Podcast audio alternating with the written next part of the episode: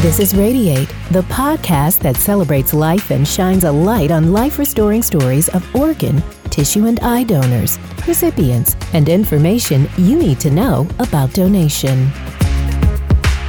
Welcome back to Episode 2 of Radiate. I'm Audrey Coleman, your host. Thank you for joining us. Today, we have a great show in store for you. We have with us today Samantha Johnson and her mother, Jill Johnson. Samantha received a heart transplant soon after she was born, so we can't wait to get right into this and hear this story. Samantha and Jill, we really appreciate you taking this time to sit down and talk with us. We're happy to be here. Thank you for having us. Yeah, thanks for having us. Jill, my first question is for you. Could you share the situation that led to Samantha receiving a heart? Just let our audience know exactly what happened that led up to finding out that that was going to be necessary. Samantha was born with a congenital heart infection called hypoplastic left heart syndrome, which really is a long word that just means the left side of her heart that involves the lungs did not develop properly. And after she was born, it became apparent. We did not know before she was born that she had a heart defect. She was born in Fayetteville and was shortly after birth was life-flighted to Arkansas Children's in Little Rock, where they diagnosed her. And when she was 3 days old, she had a bypass surgery called the Norwood procedure, which really was sort of in those years was sort of a bridge to transplant. It's a three-stage repair. The techniques have improved since then, and some children do very well with it. Samantha did not. We were not able to get her off the respirator after that surgery. And so we put her on the transplant list. And when she was 6 weeks old, we got the news that there was a heart available. And our family often tells the story of just standing in the lobby at Arkansas Children's Hospital and watching through the window as the surgeon arrived on a helicopter and popped off and ran inside with a little blue ice chest. Wow. So that was sort of a seminal moment in our family. And the surgery lasted about 6 hours, and she had multiple complications after surgery and was in the hospital for a total of about 4 months, and finally came home. And the first couple of years was pretty touch and go for Samantha. But you wouldn't know it looking at her now. That is just so great. So you said that it was kind of touch and go for a while. So does that mean, I'm sure she spent a lot of time in doctor's offices and hospitals during that time? Yes, her entire life she spent lots of time in doctor's offices and hospitals. Transplant is what they call a palliative therapy. It's not a cure, but it allows the person to kind of do life. You continue to take medicine to prevent your body from rejecting the heart. So often that medicine causes a lot of complications. So Samantha's a fighter and has done very well. So we're very proud of her. Well, let's talk to the star of this interview, Samantha. Obviously, you don't remember receiving the transplant, but how has being a heart recipient impacted your life? I mean, obviously, part of it is just that I wouldn't be here. I wouldn't have gotten to live at all, which is I've learned through getting more connected with the transplant community that's more of a rare story. Usually it's this, here's my life before transplant and here's my life after, and I really didn't have a life before transplant. And so that's kind of unique and different. I'm learning. But I think with that, I was like 11 or 12 when I really started to understand what that means to be a transplant recipient and the ramifications of that, of a donor family, and what that means. And I think I struggled for a while with just survivor's guilt of the only reason I'm here is that someone else is not, and how do you reconcile that? And so I think that's been one hard thing about, I don't know, my story kind of figured that out. But in other ways, also learning alongside that this is such a gift that someone was willing to look beyond their grief of their child and give hope to someone else. And that I should enjoy life, that I get to be here and graduated college and have a job that I love and family and friends that I love. And so in other ways, it's, I think often makes me grateful. And then sometimes I forget too, like, oh yeah, that happened. I don't know.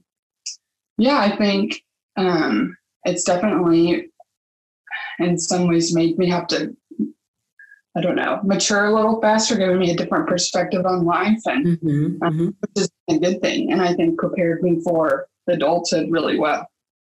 And it's been so cool, all of these opportunities to share my story of how God has just used this in my life to bring me closer to Him and become in a relationship with Him, and also just share what He's done, and just what a gift that is in itself. Onto that, when Samantha had her heart transplant, it was a pretty rare procedure, especially for infants. I think she may have been the 9th infant in Arkansas ever transplanted. And they didn't really know how it, the outcome might be, and told us, oh, this heart will probably give her another 5 to 10 years. And here we are 25 years later. So, just the sovereignty of God is pretty evident there. And the other thing is, addressing the survivor guilt. Samantha had an experience a year and a half ago at the transplant games in Utah, and she met some donor families, not her donor, but another donor family. And she had a conversation that really, I think, put things into perspective for her and gave her a lot of comfort. I don't know if you want to share that or not. So I got, I guess 3 or 4 years ago, Mom and I started going to a transplant support group. There were some years there that I would not have been interested in that, but I was at that point. And so Mom and I decided to go, and that's been a life-changing thing for me. And part of that in going, I got to hear about the transplant games and ended up going. And so just being able to plug into a community of people that struggle with the same things and get it, and taking away that isolation of oh, it's only me and no one understands, that's not true.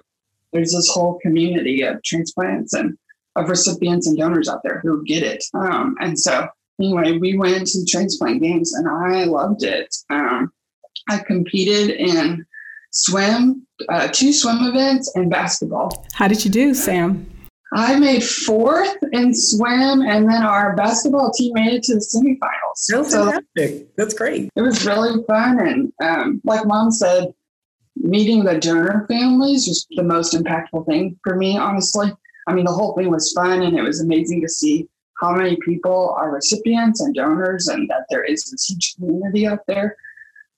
But I was really uncomfortable talking to the donor families. I felt awkward, and I didn't really want to hear their story because it just made me feel guilty and weird. But it was so good to hear their stories and hear how for them it was hopeful to show this is giving meaning to my grief, and there was one lady in particular, she was asking me about what I learned and what my experience with survivor's guilt has been. And so we're talking about that.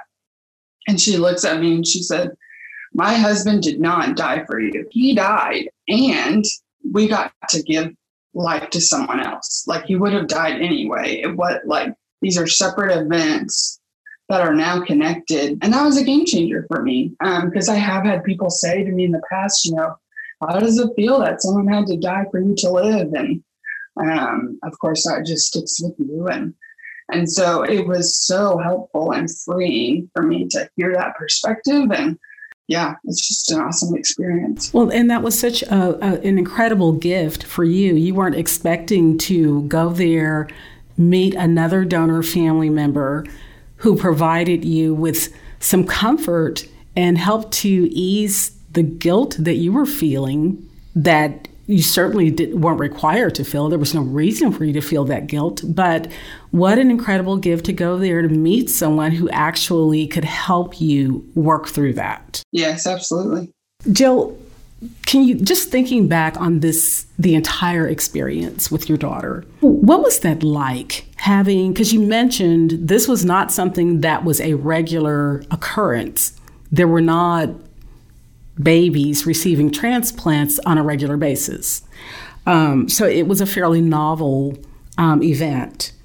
So how did that change your life, though, from the time that she received the transplant and then just her childhood? Did you consider her childhood to be so much different from other children's, or did you try to do things to make her feel that she was not different from other children?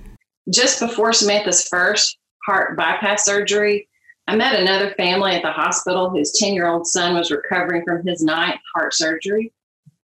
He was not a transplant patient, but he was a heart patient. Mm-hmm. And the family was all smiles, and they were celebrating that he had finally eaten his first meal since this procedure.